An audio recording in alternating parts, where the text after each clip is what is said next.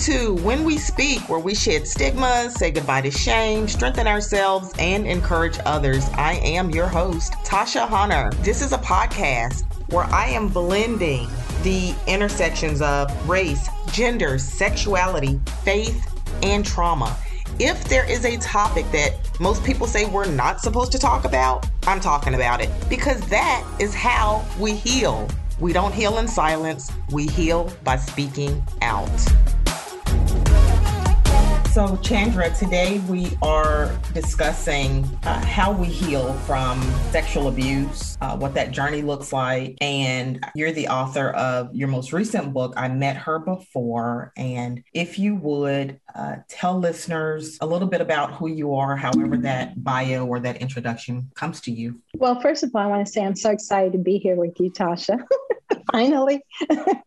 and um, I just want to kind of just pivot a little bit to my background. I was raised in a military family and uh, African American family. My dad was enlisted, and uh, by the time I was 16, we had moved. I had moved over 15 times, you know, including uh, in the United States and overseas. So that's a little bit about that. But I was also raised in a predominantly white environment, and um, so for the most part, I was high achiever. Life, if you had met me before I started my healing journey, I would have told you I came from a perfect family. You know, my parents were there supportive of me. I had this this kind of family that I have created in my psyche, whatever. And um, I was going on about life, graduated top of my class. Well, I have to say that I did get immersed in the Black culture during my um, college years. So, my senior year in college, uh, I found I had no money to go to college. And I was always told that I was going to go to college. And in the dysfunction in my family, we don't talk about anything. And I found that I didn't have money. And I went to my band instructor, instructor who was African American. And he says, I think I can get you a scholarship at this college. Um, for some reason, I just assumed it was a white college because my environment had been predominantly white. And he said there were a couple guys coming back during spring break and they could tell me about the university experience. They happened to be white guys. So I I enlist in this college. I go to freshman orientation and I find myself at a historical Black college, which I did not know until I arrived. And, um, you know, it's really funny when you're being raised and you, you think you're the darkest girl, that you have the kinkiest hair. I was like the ugliest person. And then it's flipped and now I'm immersed in the Black culture. And now it's like I'm the lightest person, and, you know, that type of thing. But it was such a great experience for me. My husband met me, my I was my freshman year. He was a sophomore.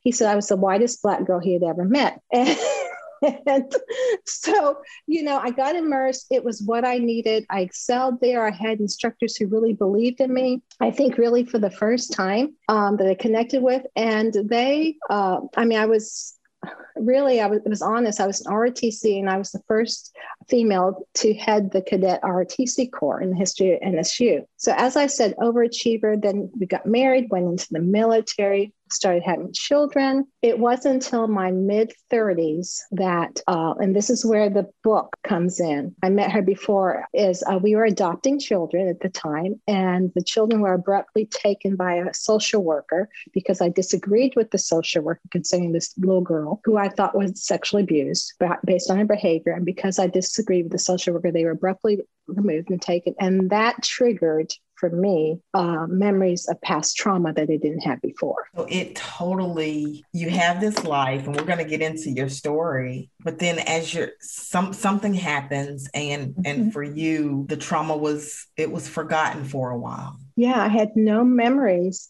mm-hmm. of my abuse.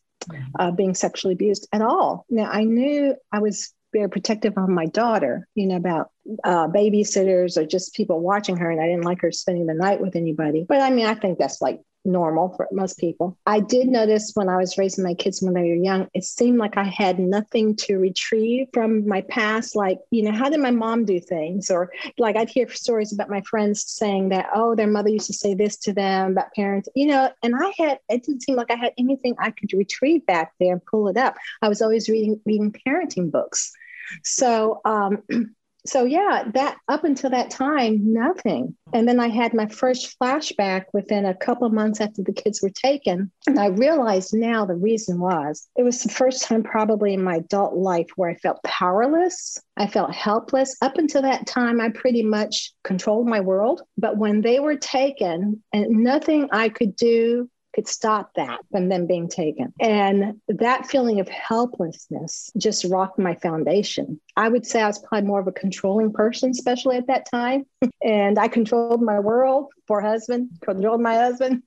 and um, when that happened, it rocked my world. So my first flashback, when it came, it was the weirdest thing. I was getting ready to take a nap, middle of the day, and all of a sudden I felt small. I felt like this six-year-old child, and I became frozen, terrified, and I felt something was someone was coming into my room, and I couldn't move. It was like, and I remember in my mind saying, "Help me, Lord, help me." After a while, my body thawed, and I went to my husband, and I just said to him, "I think something." Terrible happened to me, but I can't remember. And I just started sobbing. So that was like my first inclination maybe that something was serious wrong. And I finally, um, after a few months later, I went home to see my mother and my sister to see if she could tell me something. But I was very elusive. Like I, I asked the question, did anything ever happen to me when I was a child growing up? Anything bad? and that's when my mother told me I was almost kidnapped. But I had always told the story that my sister was yeah. almost kidnapped and I rescued her. Isn't it crazy how the mind works? It does. It it it works really hard to protect us. And so all your life you had worked, your mind had worked to really protect you from the intensity of the trauma that you experienced. Mm-hmm. Even completely blocking all memory of what your your real life, your reality yes. was and so, even when I hear you talk about the control that came from not having control and being yes. powerless, yes, and and and potentially growing up with somebody who was very controlling and kind of um, do you want to share i don't know uh, how you feel about it kind of sharing about who your abuser was and, and yes long. sure sure i don't I, more than you know i'd like to do that um, i was sexually uh, abused by my father from the age of a year and a half till I was 16 years of age. It's interesting because my mother always told me this story that uh, when I was about 14 months, year and a half, my dad had been deployed overseas and he came back. And anytime he would come near me or in the room, I would scream and I would cry. And I never thought much of that story until I had children of my own. My husband would deploy and come back, and none of that happened to my children, but it really honed in when I started having, you can have emotional breakdown, whatever you want to call what I went through. I really started looking at that you know and then i had an aunt who volunteered that story to me that same story my mother told me and she always wondered it she said that story always bothered her mm. so that was validation for me because when you forget your life when you forget who you are these things, these horrible, ha- you just don't know what to believe. And I prided myself that I had this great memory because I did on other things. But here's this whole part of my life that was, you know, dissociated and I had amnesia. And so when my aunt gave me that, it was like gold in a sense because it was something to validate that you know i'm not crazy i'm not making things up. There's something here that needs to be investigated and explored. And like my husband always says don't give her a little something because she starts digging. I do that's my nature. Mm-hmm. mm-hmm. you know i start digging more and more. And so that that really helped me that she gave that to me as far as okay there's something there because if she felt uncomfortable about it. And uh, my dad was alcoholic I lived in domestic violent home. Mm-hmm. So all these factors came into play. He was very controlling. He uh, abused my mother, you know, the kids. No one was safe. You know, I'm the only one in my family system has done the work to get well. I'm the only one that has come out, so to speak, to do this work. I, I still don't have any relationship with my my dad. I, I haven't communicated with him since I had the breakdown pretty much. I can understand now, looking back, like what does a child do that age, a year and a half and two? How do you get away? There's nowhere you can go. There's nowhere you can go. So you you create the, and I was very creative that I was able, and I thank God for that coping mechanism. I really do. I probably would have been on drugs or something else if I hadn't had that. That ability for your mind to just kind of go away or to create mm-hmm. stories and things mm-hmm. be imaginative in that way. Uh, you spoke about your aunt validating you. I feel like literally it feels like God is just kind of orchestrating, okay, go here because because I had already written about, I wrote a note to myself that I wanted to ask you about the power of validating another person's story. Oh, and you talked about your aunt validating your experience. Can you speak to the power of people, of Christians, of family, of friends, mm. validating another person's story. Oh my God. I can't tell you how important it is mm-hmm. that we validate when someone comes to us, even if we don't really understand that we hear and we say, you know, I hear you. I'm so sorry that happened to you. Because when you have fragmented parts, you're thinking you're crazy already, right? And you need someone to believe in you because you have lost belief in yourself. You know, I didn't even have my own narration of my story, right? My narrative of my story was what was said or was not said in my family system. And, and if your family system, you're in a system that is pretending like none of this is happening. My dad had pornography everywhere, blatant. And we had children, and nobody says anything. My family said people walking around with no clothes on. And so until you come out of that and you start looking back in your healing journey and you realize, oh my God, this was unhealthy. This wasn't right. And um, and that's why I just really can't stress the validation. My therapist was my was huge. My aunt and even my mother, to some degree, validated some of my memories. She would validate, but then she would backtrack. Mm-hmm. Fear. Say what? Fear. Fear. Yes. yes. She'd give me just enough, which I was thankful for. And then she would backtrack, but I was thankful for even that, you know? Right. And and and he was military. So he all of this dysfunction and toxicity in the home behind closed doors yes. he put on the uniform yes. go to work everything's fine everything's great. Oh yes. Yes. We looked like the perfect family. I even had some relatives a recent cousin, we were talking. She's like, I used to wish I was part of your family. You'd be in the Philippines, and we were all smiling at pictures. We're a beautiful family. My parents are good looking, you know, the kids were pretty, whatever. And my, I, I can remember just saying, I didn't really know the depth of it, but I would get angry because everyone would tell me how great my dad was. Mm-hmm. You know, everyone say you had a wonderful father out there. And I said, but you don't really know him you know but other but it wasn't like the abuse i was thinking of that i was just i was more like the drinking and the right. alcohol so we did put on this persona mm-hmm. pretense of this perfect looking family mm-hmm. and then all hell was breaking loose inside sure. but i don't think that was as unusual as we think it is it's not it's you not. see right? Most, yes, Chandra, most people that I know, and even for me, we grow up in these homes where the dysfunction, the toxicity, the, the grotesqueness of our experience. Yeah. But we look okay on the outside.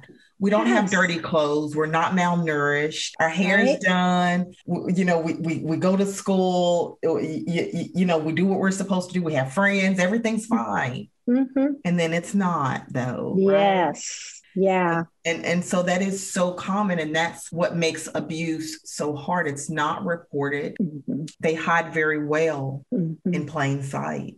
Yes. Oh my goodness. Yes. Which, so when we think about the shame and the secrecy, that's what makes it hard because oftentimes we, well, was it me? Did I make this up? Am I remembering this right? Mm-hmm. I don't know. Did you ever go through that where you? Oh yeah. Questioned? Oh, especially after I got the uh, truth about the the uh, kidnapping. Yes. I mean, for 30 some years, I'm telling this story and I'm like, oh my God, what else have I misremembered? Right. If, if I couldn't remember something this major, right? Right? And um, so you do second guess yourself a lot. Right. And I didn't even realize throughout life I was consciously even doing that. Mm-hmm. And um, but it is just it's a journey like i wrote that story my healing journey took probably about the hard work the you know you're still progress you know it's never ending really but the uh, the intensity of my healing was about four years mm-hmm. took about four years and the first flashback you know four to five years. Um, but that, that's important for anybody listening. That okay. part right there, uh-huh. because I was telling someone yesterday when you start therapy, you think, well, I just want to be fixed right now. But no, so true. not when you've experienced years of abuse. And then oftentimes you don't even realize the intensity of the abuse until your 30s or your 40s when everything yes. comes flooding out. So yes. I love that you mentioned that it took four or five years. Mm-hmm.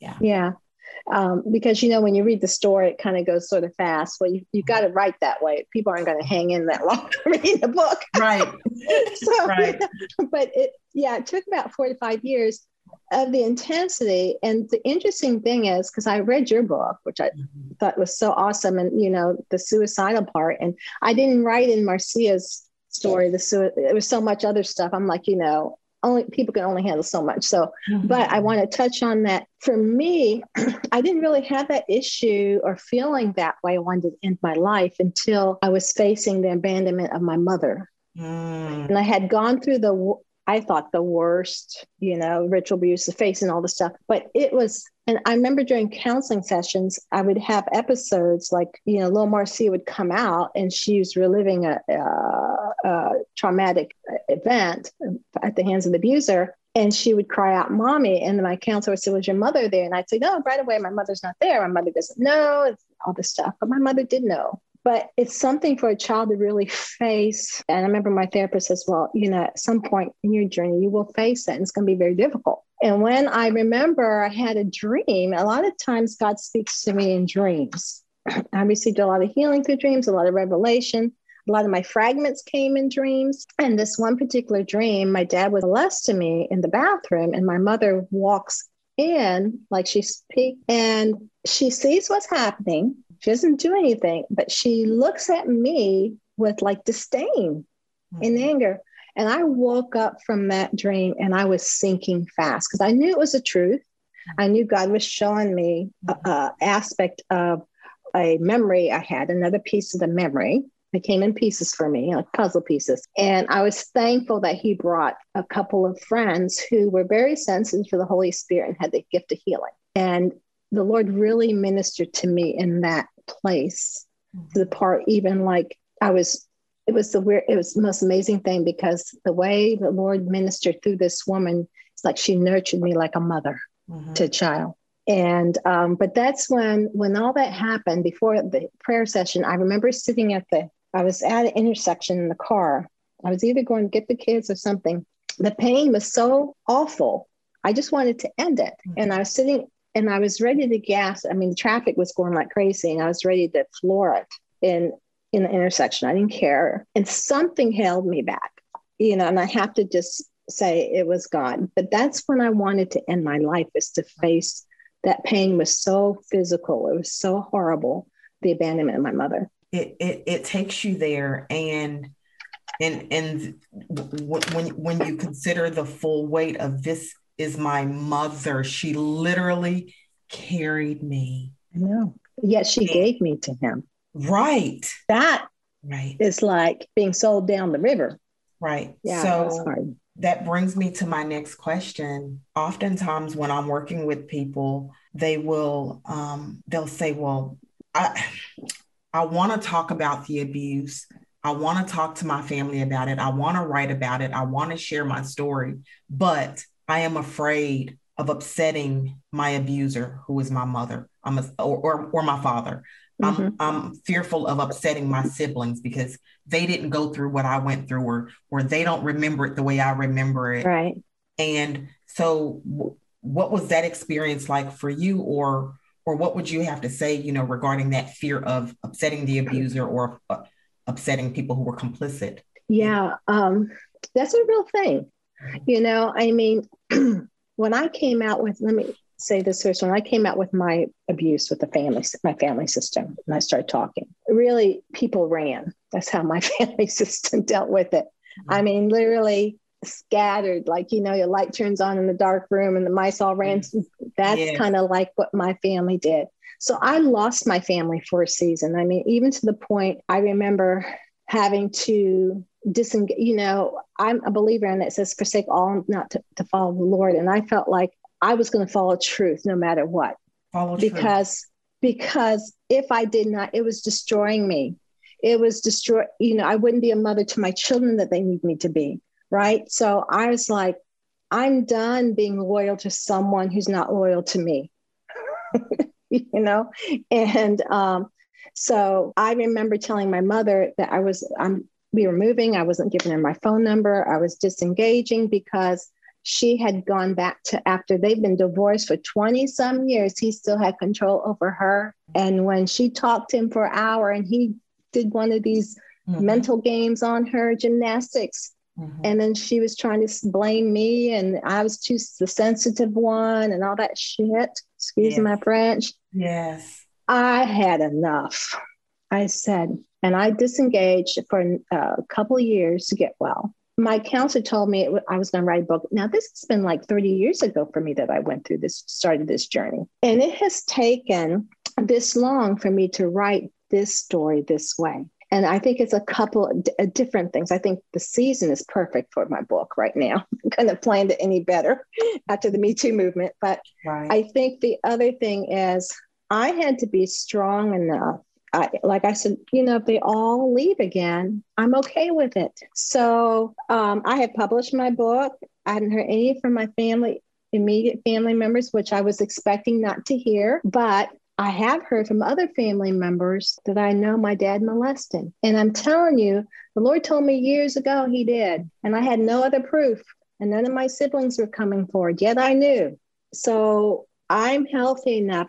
The thing is, I want to say to them, it's important for you to be healthy enough. It's okay to write your story. You can write your story. You don't have to publish it right now. You can write it and everything and lay it aside. But it's so important for you to be healthy enough and strong enough when you do write your story that you don't crumble because family members are going to turn against you or whatever because there's no guarantee how they're going to react. Shame does crazy things to people. Mm-hmm. We do everything to not feel that shame and distance ourselves from it right? So everything you said was was on point.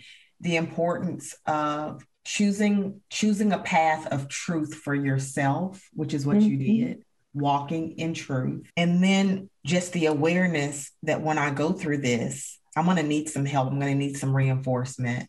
I can't do this alone. Mm-hmm. and so but but getting the help that you need will also let you know that, okay, when I choose this path to share my story or even acknowledge my story. Right. That's huge or right there. confront my family or ask questions. Mm-hmm. They may deny it. Yes. They may stop talking to me. Things may get very heated, but I'll be okay.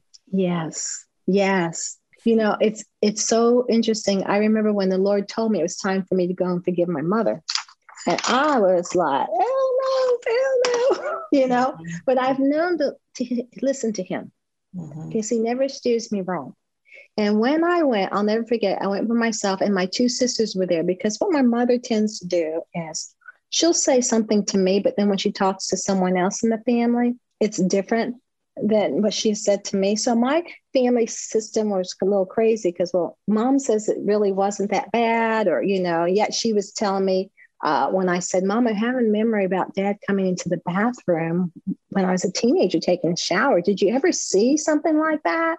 And she said, He did it all the time. Now, I had that through a dream memory that came to me. And so when she would validate, I would freak out, though. You know, as much as you want the validation, you do kind of freak out for a moment, but you can't believe it's real. And so you know, so when it was time for me to go, and uh, after I had disconnected her from like a year or so, the Lord sent me. I really felt He sent me there, and and all I said to her and my two sisters, I was praying about.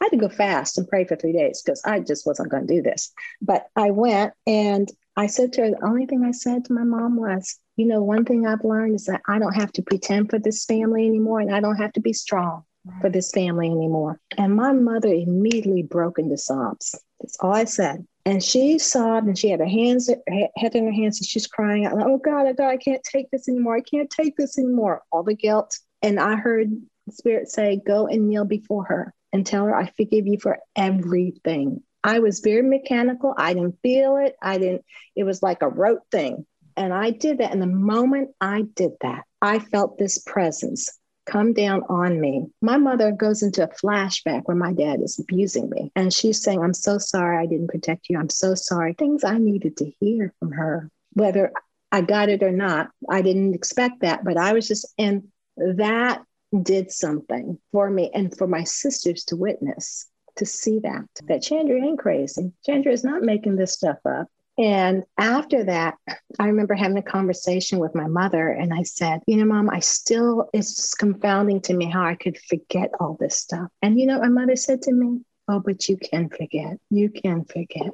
She's talking about herself. Right. She so, worked really hard to forget, to ignore yeah, it. To ignore it. Oftentimes, and I have a lot to say about just the word trigger, but mm-hmm. oftentimes people will say, Well, I'm afraid to talk about my story or share my story because I don't want to be triggered or I'm hmm. afraid to read a certain thing or watch a certain thing. Yeah. Because I don't want to be triggered. What would you have to say, you know, for someone that's just afraid to even acknowledge their own truth? Mm, yeah. Being triggered. Yeah. You know, mine just came so full blown, I didn't even have time to think. Right. Yeah. but I would say you're hurting already and you can stay hurting let fear hold you back and stay in that place of pain and hurt or you can make the choice take the first step and admit that this happened to me and begin that journey because in that journey you're going to release the hurt if you stay you'll never release it and if you don't deal with it your body sure is going to be impacted by it. Absolutely. And your surrounding. And I will have to say that the most beautiful gift in this healing has been not only the relationship I have with myself, but with my children and my husband. I wouldn't have what I have today. I know for a fact I wouldn't have the relationship I have now with my ch- adult children if I had not gone through that journey of healing to wholeness. I tell you what, I feel like the Holy Spirit is literally orchestrating this interview because you just mentioned the, your relationship with your children. And I know that when, for me being a mom, and for so many others that I that I work with, the worry is I'm afraid to be a mom because what if I repeat the abuse? Mm-hmm. What if I don't know how to love my children? Mm-hmm. Um, there's just so much fear around yeah. that, and something that that that that came to mind for me as I said, you know, oftentimes we learn how to love and we practice love based off of what we did not receive. Yes. So we do that's the opposite. so true. So I mean, what kind of what would you say to somebody that's kind of having those fears? Yeah. Oh, there's I think are natural fears, you know, that we have. Um, but fear, like anything else, fear can rob us of uh, living life. And so it's a choice. Sometimes I say, do it. My mantra is do it afraid. Everything I've been worthy of doing, I've done afraid. All right. And um, so when you're talking about having, you know, children, I'm afraid to have children because, you know, I may not know how to love them. I'm not so sure I knew how to love my children the way they needed to love. But it's an interesting thing how much our children can teach us. Now, I really feel like with my daughter, she was the hardest one for me. Now, she was high maintenance, yeah, but I really now looking back through my journey as a woman, a mom, and a daughter, that's part of you. And so the issue wasn't so much her, it was me, right? My unresolved stuff, you know. And if you have, don't realize it because you're unaware that you haven't loved yourself, or you you may have self hatred toward yourself and you don't even know it because of what was done to you, that can also be projected on our children. I really feel that it's not just that person having let me go back to that just that person having that awareness of like i'm i'm i'm afraid i might abuse my person. That's huge right there that you having awareness to that. Because you have that awareness then more than likely that won't happen. But right. if you don't have that that part. Mm-hmm. you know because you have that awareness. I'd be more concerned if you didn't have that awareness. Right Right, because abusers don't have that awareness. They don't have that awareness. People who are in the home and complicit in the abuse don't have that awareness. Don't have the awareness. But whoever this person, whoever is saying that, you have that awareness. You have that working for you, That's you know? And, and as you do the work, you'll learn to love. I mean, and you know, we're not going to be perfect parents. We're going to make mistakes. But the thing I learned early on with my children, I admitted my mistakes when I screwed up to them. I'm mommy sorry. She didn't do that right. Well, you know, that type of thing. And I love the fact that I modeled going to therapy for my children because I knew at some point they're going to have to go work through their issues. They had a broken mama, right? When I was going, my son, my oldest one, uh, had a different mama than my youngest one. but all three of my children raised by three different mamas. But mm-hmm, mm-hmm, mm-hmm. right, yeah. But it's a blessing for me to see them because they're like on my shoulders, getting more healthy, I mean, I had to come out of so much junk. Thank God they didn't have to go through the junk, but they still have some things because their mama had things to deal with. Right. So it's a beautiful thing for me that I was able to model there because I didn't have that model uh, growing up for me. And I mean, girl, I thank God for good therapist. Absolutely. So so along with therapy you also you've talked about before the importance of journaling and and and that oh, yes. part of your own wellness can you speak to that as well yeah i heard someone say you know journal, journaling is like a roadmap and i'd like to say journaling was a roadmap to my healing mm-hmm. uh, i got a journal in uh, fifth grade from my uh, one of my teachers, but I always journaled externally. When I look back at those journals, it was always external. I was doing this, this. I didn't really journal internally until, until I started doing my, um, when the kids were taken and I started doing my inner work. And I will say what journaling did for me when all this stuff was coming up, I was so ashamed mm-hmm. that it was a place where I could I could find my voice when I was too ashamed to speak. So I was able to write those things down and get them out of me. And that's so important that we get it out, whether we speak, whether we write, whether we draw, that we don't keep that in. So journaling for me was a powerful tool. I didn't realize that years later it'd be what I would dive into when I got ready to write my book. Because mm-hmm. I forgot a lot of that stuff, honestly. I, I was going through my journals, like, oh, I forgot about this. Oh, wow, wow. Mm-hmm. Um, I said, oh, there's been a lot of growth. Oh, I didn't realize how that, ooh, you know i mean it was just a lot to go back and read through the stuff and my husband didn't even know uh, a lot of the stuff. I gave him permission to read my journal so he would know where i was you know but he's not much of a reader he's auditory. So when he read my book he learned some things. Right. I encourage that journaling is, is such a powerful tool it is healing and i resonate with what you said so so much because as a little girl i would write in a little diary which there was no privacy at all there. Mm-hmm. and so i'd write i hate i hate you i hate my mother. I'm like why did why who gave me like why? Yeah.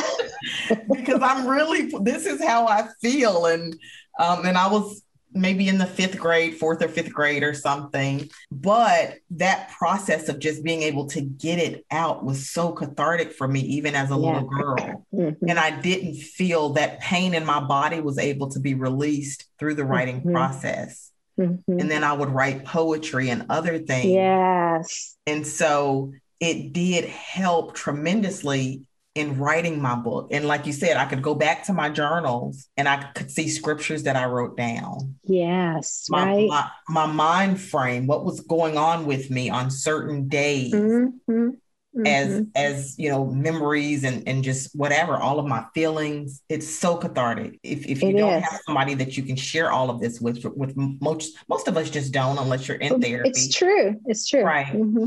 So the other thing that I wanted to ask you about, but so I, am I'm, I'm reading your, your your book. I met I met her before, and for Marcia, the it, that that's you, you know, mm-hmm. in, in in the book. And I don't want to share too much because I really want listeners to go and purchase this book. It's so beautifully written. What I noticed for Marcia is how she navigated building her community. And I don't know if anybody's even mentioned that or if you've talked about that before, mm-hmm. but you really, it, it was almost like there was something in you that said, I, I need support. And in the military, you know, I, I, okay, where are the schools? Where are the grocery stores? Where's the yeah. hairstylist? You Marcia you know looking for, you know, let me, I'm in the commissary. I see somebody with some really a nice hairstyle. Who does your hair? Yeah. And so you learn maybe in the military how to build your community. You do. But as a trauma survivor, that's also important. And can you kind of speak to the importance of, of finding your people, finding a church, finding yes. a support group or whatever, but building your community? I, I, you know, that's a beautiful thing because what I find today, I love that on Instagram and different places, they're building these support communities, right? um, when I was going through it, we didn't really have that. Like I couldn't go to a trauma support group or anything right. like that. But you're right. I did have the wherewithal to know, like, okay, I need to tap into a friend here. Now, I will say that it's important when you're going through trauma and stuff. We can wear out our friends. I want to speak to that a little bit. Mm. You know, I like to say, recycle your friends a little bit. If you're going to one person over and over and go, and you're just dumping, dumping, dumping. You, you may have a therapist, you know, your friend's also going through stuff. So you can wear out that friendship. They can't be the all for you. So it's nice to be able to spread it a little bit. You know, if you can have three friends and a therapist. And I realize not everyone can afford a therapist sometimes, but in church groups now, they're doing better, you know, as far as support groups. Um, I found um, places for prayer in church that helped me, you know, was a support for me as I went through my healing. I had a couple of friends that I could share to some degree. Now, I didn't share everything to everybody, but bits and pieces that helped, right? So it's important to to have that community. And I will say for me in this season in my life, I have lo- I have never had this what I'm having now in my life as far as support groups in the trauma world, like in, on Instagram. I'm meeting people and we know each other's language. I didn't have that 30 years ago. I have found that so fulfilling right now. I told my husband, I said, you know what I'm finding so exciting in this season of my life is the connection with other trauma survivors because I have I had community, but I felt like I went through it alone too. Mm-hmm. And part of that is because I couldn't really share other stuff to that degree. I held stuff, besides my therapist, I held stuff very close to me. And I, wasn't sure people were ready for some of the stuff. So now I'm just like, putting it out there. me too. I'm just kind of vomiting it out there. Yes. you know, yes. Mm-hmm. it had that has been another layer of healing for me. It is. It is. Right? Every, yes, it is.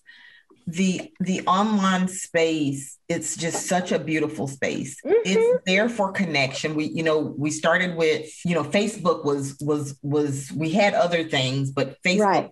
really pivotal Yes. you could keep up with all the people. But now social media has progressed so much where even professionally, yes, you're you're meeting people and building relationships but also and you spoke about the me too movement there is this um I, I, don't know. The, the word isn't coming to me but this literally I, I guess i could just say this. Oh that happened to you. It happened to me too. Yes yes. And you you know you mentioned being a high performer. And and so in this space I love that I am meeting as a professional, other professional, other high performers. Yes. Oh, that you went through that, or you you're estranged from from this parent or that parent, or, mm-hmm. or you experienced abuse. Me too. And we're out here and we're writing books and we're speaking yes. and we're working and we're raising families mm-hmm. and we're doing all the things mm-hmm. and really showing in my from from my view, I don't know, uh, Chandra, if if you would say this, that yes, you can go through really horrible things in life, yeah, and still be what God has intended for you to be. Yes, absolutely. Mm-hmm. You know, um, I remember at one point I, had gone through a really bad episode, and my husband witnessed it. Normally, when I went through episodes, when I say episode, I mean like um, reliving you know, regression to a child and reliving a hor- horrific event. And I had gone about an hour already. I was by myself in the basement and I had told my son, I'm going to go be with Jesus and you're going to hear mama cry. You know, that's what I would say to him. Mm-hmm. And I want to speak to that as parents. Sometimes we feel like we don't want our children to see us weak. We don't want to, you know, our children to see us at that point. My counselor really helped me. She says, You're modeling a healthy behavior for your son. And and that just shifted me so I could tell my son, yes, mommy's hurting really badly, but I'm not looking for my son to fix me, right? So I, you know, I look at him and say, I'm, you know, mommy's hurting. I just need some time alone, watch the baby. You know, he's old enough to do that. And, and I went and I had this episode where I was reliving my father molesting one of my siblings. And I felt guilty because I didn't protect her. And I went for an hour in that state as, as little Chandra. And my husband walks in from work, house tore up, girl, kids running rampant, you know, and he's sees me down there and and and my counselor says, Well, what do you, you know, what do you how do you think your husband will react if he sees you in the state? And she says tell him not to fix you you know and if it's too much to call me. So said. And so we i went another hour where i relived this event and it freaked him out. And he you know that evening he was sitting in front of the tv rocking and i could tell you know he was trying to zone out. And i just said to him i said how are you doing? He says i just don't know who you're going to be when this is all over he says, Are you going to be the woman I married? I saw a child today, mm-hmm. today. And, you know, I said to him at that moment, I said, You know, honey, I really don't know who I'm going to be when this is all over, but I don't want to be who I was oh, because that wasn't all of me. Mm. I said, I'm trusting that when I go through this, I will be the person God had always intended me to be before the trauma. Mm-hmm. So he claims he loves his wife number three now. That's it. She's the best of all three. yes, yes. I love that. And your children, they have seen the evolution. They've seen you oh at different you've been different with each one, different at different phases of your life. And it's like, this is who I am now. Yeah. Fully realized the the version of you that God always intended. Yes. Mm-hmm. And my oldest son will say, when he saw me around, he came back. He was in, he was in the military and he saw me where I was responding to Micah, my youngest one. He's like, Oh my gosh, mom, you have really changed. Mm-hmm. That is the best compliment we can get as parents because we can fake it out there. That's right. right. But for our children to say that we have changed in a positive way is a gift. So, my next question is on the topic of learning to reparenting yourself mm-hmm. and learning to love yourself. Yeah. What did that process look like for you? Well, you know what I did? I had exercises I did that my therapist suggested, and it was so helpful. And that sounds crazy, but I would sit in a rocking chair mm-hmm. with a stuffed animal and I would talk to little Chandra. I would let her know I love her, that she's safe, you know, that I'm here, that I'm listening, because I didn't have any of that mm-hmm. growing up. So I was validating her, and that's helped the integration because I was so uh, split mm-hmm. from her that it helped with the integration. So I reparented that way um, myself, nurturing myself, learning to find out what makes me happy, even. you know, because I'm so busy. I was the caretaker in my family of Origin. Then I get married. I'm a caretaker here. So I'm worrying about taking care of everybody else, but how do I take care of me? So exploring what makes me happy, what what likes me. Um, that was a, that was a, another journey in the healing process. And you know, of course, that changes even with seasons, with age. Right. But um, and the other thing that I had that I thought was such a beautiful gift, I had a relationship with the divine, and I would have encounters, love encounters, and um, I can remember one in particular where it was really about surrendering. It was a point in my life I was going through uh, trying to be someone important, right? We all are in search of significance. I think we are created that way, but it can get skewed. I felt I was being prompted to surrender my career at that moment because I couldn't do, I, I tend to do, like you say, high achiever. I was at that point in my life, I would give everything outside the home, but have very little when I came back in the home to get to the kids. That was just where I was at the time. And I remember surrendering my career and to come into the home for that season. And when I did, I went, I literally left my body and I found myself in heaven and I was being, love was being poured into me. That's all I can say. A love that I had never experienced on this earth. And when I came back from that encounter of knowing that I was like worthy of love, I didn't have to earn it. And that's what I want to say. God will love us right where we are. But I didn't really feel I was worthy. So those encounters of love I had were life pivoting for me. Mm-hmm. And from there and receiving his love, I was learning to love myself.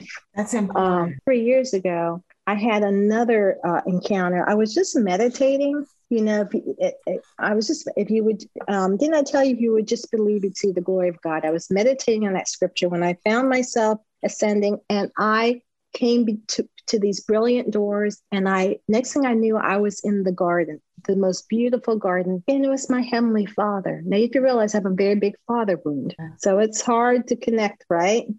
But his very essence was, I'm so happy you're here. I am, you're my joy. Oh my God, it's like, you know, how you look at your children, a father looks at this little girl, you know, and she is his delight and joy, and nothing else is important but her. That's what I was experiencing. That was just three years ago. Wow. And what it did for me, that healing encounter, I had three different ones. It broke off me rejection. The Lord showed me how I felt like I was just tolerated by people. I, people just tolerate me. And I had been through a lot of healing, but this is another aspect. You know, we're so complex as human beings. We can get healed in one area, right? And then there's another layer uh, onion. Always it's like okay, layer. there's another mm-hmm. another layer, right? So yep. this is another layer. And and how he showed it to me is after I had that encounter, my husband he made it so real. My husband um, wanted me to take a drive with him to see our oldest son. It was like 10 hours. I don't do well 10 hours in the car anymore. And but I heard, I really felt like I was supposed to ask him, Do you want me to come with you, TP? Do you really want me to come with you? And my husband answered me, he says, Yes, I'd love for you to come with me. My husband does not talk that way. and when he said that, I said, Really? He says, Yeah. When he said, I'd love for you to come with me again, I felt this like stirring, like deep within me. And it started bubbling up, and I'm the tears were starting to come. And I was saying to him, honey, I don't really know what's going on you know, but he's had some inner healing now. So he just kind of let it go. And as it came up, I go into these sobs and I'm crying, all this emotion. I'm like, what the heck is happening? You know how you're mental and you got right. this emotional coming. And what came out was, oh my God, Lord showed me I have felt, believe this lie, this false belief that people just tolerate me. Mm-hmm. But you don't really want to be with me. Right. You just tolerate my presence. And when that revelation, when that was exposed, when it came to the surface, and the Lord was showing me, no, he really wants to be with, wow, girl.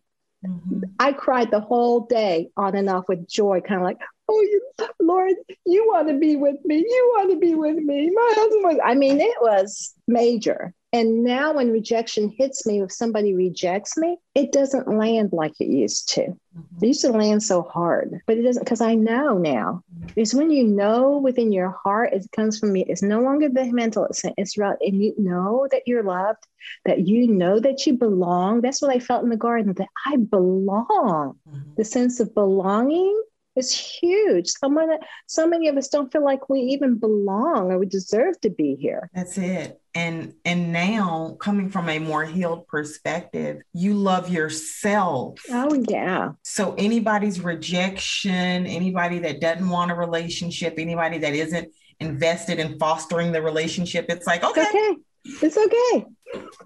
Yeah yeah so it, it does hit different um you know when that when you love yourself and you belong to yourself but yes you you know no doubt that you belong to God and that you're loved. Yes. Yeah, it's amazing. It is. And sometimes I'll kind of meet with people and they're really struggling through that process of either they're still really close, they haven't been able to separate from their abusive family, from mm-hmm. their abuser for fear of abandonment, fear of rejection. And, and so I often talk about just the need to save yourself. And you can't heal in a toxic, dysfunctional environment. No way, no how. Um, can you speak to or give a word of encouragement for anybody that has experienced abuse and and may be estranged from their family or kind of going through some of the things that I just mentioned? Mm-hmm. Yeah, I, I, I really want to speak to that sense of sometimes we feel obligated um, to stay connected to our family members, and obligation can be toxicity if it's not a healthy thing, right? I, I think for me, I came to a point where I realized I wasn't obligated to my family anymore to make us look like we're perfect or you know even the whole thing about how the even christian sometimes honor your mother and father well, honoring my fa- mother and father staying away. I mean, so even how we can warp that thing in, right? But it's it's just really I think obligation was huge for me. And I think part of it too, this just thought came to me because when I was going through this, I didn't realize when I kept reaching to my family, back to my family, like to my mother, my mother would never call. She would never send birthday cards, but I felt obligated to give her a Mother's Day card every year, which was like so hard to find a good Mother's Day card, you know? Mm-hmm. And but you know what I realized at some point, God showed me I was reaching out to my mother because I was still trying to get something from her that I was she would never be able to give me. We don't realize sometimes when we're doing that, we are we are still trying to get our parents to love us or to accept us. Mm-hmm. We're trying to get something from them that they have no capacity, they don't have it in their wherewithal to give us. They can't meet that need. And, and that was a huge revelation for me to step back and say, well, yes, there's fear, but there was something else for me in that. Not just fear, but it was this feeling of that child and you still looking for that affirmation, still looking for that from your parent, even as you're adult. You don't realize you're doing that. So when I came to that realization, my mother does not have the capacity at all. So why am I going to keep going here and continue to get rejected. Right. it's a vicious cycle. It is. It is a vicious cycle. And it just goes back to we have to when when you learn to love yourself and you make healing your priority, healing yourself your priority, then you learn not to look for love and belonging where there is none. There is none. That's it. That's good. Yeah. And that's what I was How looking. You yeah, you're right. But that's what I was doing, looking for love and belonging there that was never there. Right. And um, for people that are in that process, you have to come to the point to say that you're most important. You're number one. You're worthy to be healed and whole. You're worthy of happiness.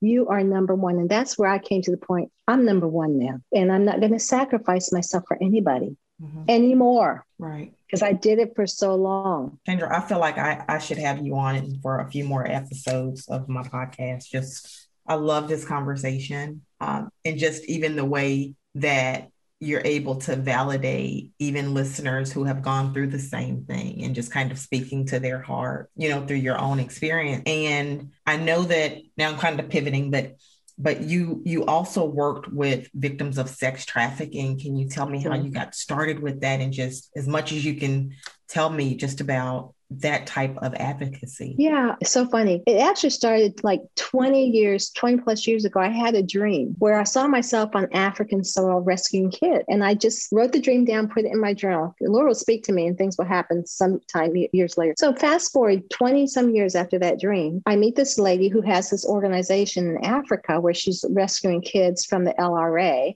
the traffic. Mm-hmm. And she invited me to come to be part of her team. And I was going in the spiritual capacity right, in healing and emotional healing. And so there I was in Africa for three or four weeks doing a lot of emotional healing work. It was very powerful. It was awesome. It was life changing for me. And when I came back, I remember looking at my husband saying, honey, life as we know it is, is over. I've got to learn all I can about this human trafficking thing. And I went to grad school. I was about 50 some years old. I went back to school, did all my research. While I was in DC, I went to a human trafficking summit on domestic trafficking. So I'm thinking human human trafficking outside the United States. And I met survivors, girls who've been trafficked here in the US. And that was so pivotal for me. I felt like I wanted to educate the public about this issue. It was before it got really popular, um, you know, because now human trafficking is kind of a big buzzword. But so I had already had a nonprofit and I just started training law enforcement, educators, and stuff like that. But I was sitting, I'd been doing it for two years as a trainer, and I'm sitting in a national conference, and they gave a definition of human trafficking trafficking, child exploitation, sex trafficking of children. And it hit me like a ton of bricks. I was a survivor. I didn't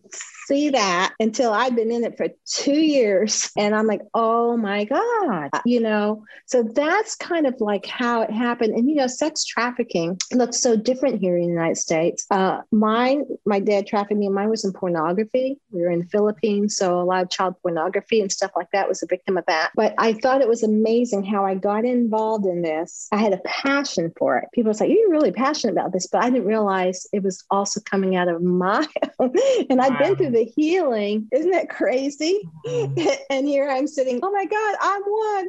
Wow. Mm-hmm. so that's how that came. And I was I, I received the FBI award for our work, mm-hmm. and um, and I met a lot of survivors, and my heart is healing. So a lot of the survivors I met, that was my thing was I saw them being somewhat re-exploited in a way to get them out to speak in front of people, and they were so broken and so wounded, and I would just go up to them and said, "Look, you're more important than this. You need to get your healing." Right union because I could tell they were still so hurting. Um, so that's how I got in. I did that for seven years, training uh, hundreds, thousands of people in different areas, agencies, and raising awareness. We were like the first organization in our region to do that here. And I was so grateful that I was able to do that, but I didn't realize how it had impacted my own life until I was in it. That's so profound. Well, you know, I had the memory of being, I had gone through the memory of being the photographs and stuff, but that didn't register that, that it was sex trafficking. Yes. Mm-hmm. wow. Also, you just kind of glossed over the fact that, that you that you received an award from the FBI. Can you please? What kind of award? Like what? What? What? Yeah, it was. That. It's um. It was a Director Leadership Community Award from the FBI for my work of human trafficking prevention. It was very. You know, they only picked like one out of every state, so we were flown to DC and received it from the director. So it was a big deal, right? And it was neat that my husband was there and my kids were able to come. And you know who put me in for the award? I was just shocked. It was my neighbor. Was so they were FBI agents, which I didn't really know. And they put me in for the work. They said, the work you're doing is, is so needed. It's amazing. And we want to put you in for it. So I was very honored to receive that award. And it just also validated what we were doing and the importance we were doing. And then able to speak at national conferences. I spoke at, uh, trained uh, the national uh, school nurses in the state of Maryland and Virginia. And so it was, it was just a wonderful thing. Did that for seven years. And then I laid that down three years ago to really focus on my book. But not that I'm still not involved or, you know, like my son keeps saying, I want you to come train the Air Force OSI mom. We need you to come train. So, I mean, it's still there in me, but, you know, COVID and everything else like that. And I pace myself, you know, I'm not in my 30s anymore. So I have to pace myself as well. But I have a heart for that because I understand the trauma and, uh, and how hard it is. I had more, mine was called more familial familial trafficking than, you know, domestic uh, human trafficking, but still has the same impact on you, negative impact on your life. Absolutely. As I'm looking at your book, I met her before. Could you just share with listeners as much as you want to share? This is your time, you know, to mm-hmm. kind of talk about it, to tell listeners about your book. Sure.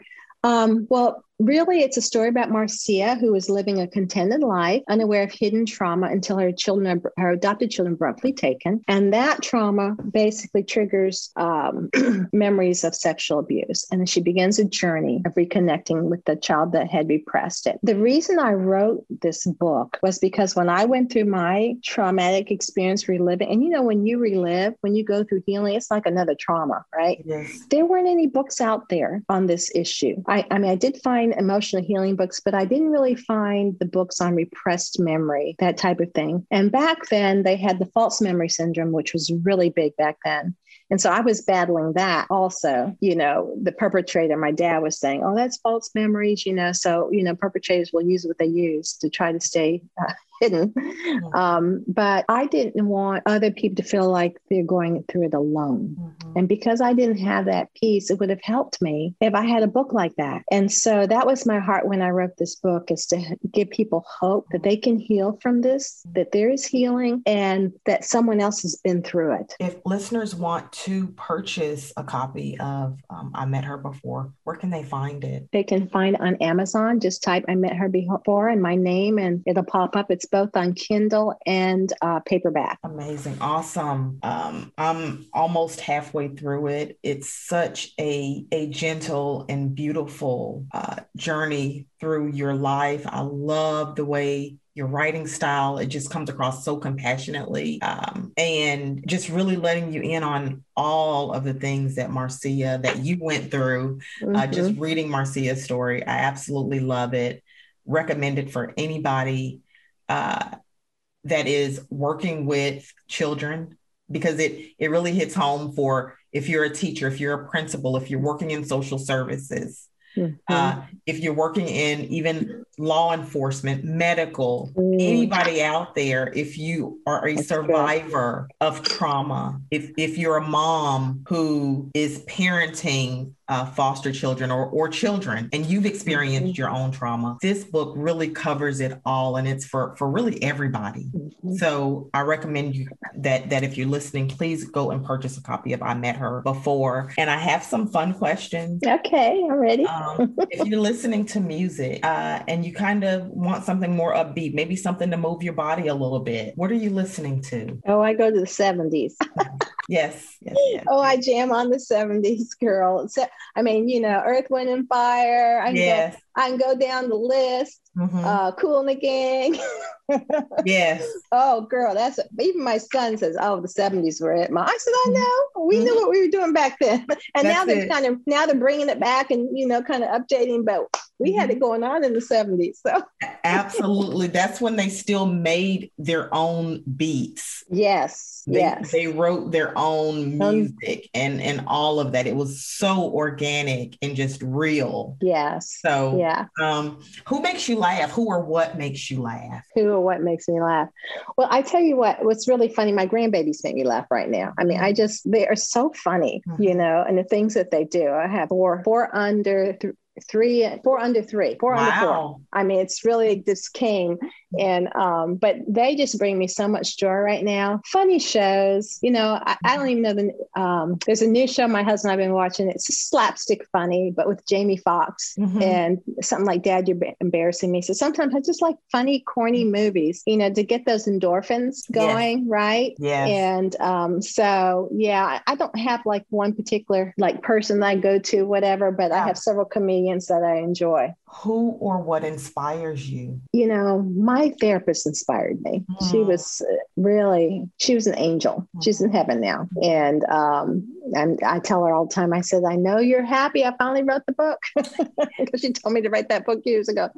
But mm-hmm. um, she, she has inspired me. I look at people like from a distance. I never really had close mentors per se, but from a distance, I look at people like Oprah, and look mm-hmm. at people like Maya Angelou who've overcome difficult, difficult situations, and yet they are making a difference mm-hmm. in the lives of so many people. You know, I tend to admire um, people who have overcome challenges. Chandra, thank you so much. And if um, listeners are wanting to find out more about you or follow you on social media, her social, you guys, her social media is so beautiful, and um, you're gonna see uh, little excerpts from her book, and she's going to just talk about uh, whatever is near and dear to her heart. Uh, but if they want to find you on social media or your website, can you share that information? Yes, uh, Chandra Moyer on Instagram, Chandra Moyer on Facebook. My website's going through a little tweaking, so if you can, I'll just send you the link, and then That'll if we can fine. put it in, that'd be great. I've been, I've had so much fun, enjoyed being here with you. I, I really have. Awesome. Thank you so so so much. Thank you for just allowing me to come and just share. You know, this is such a gift and a blessing.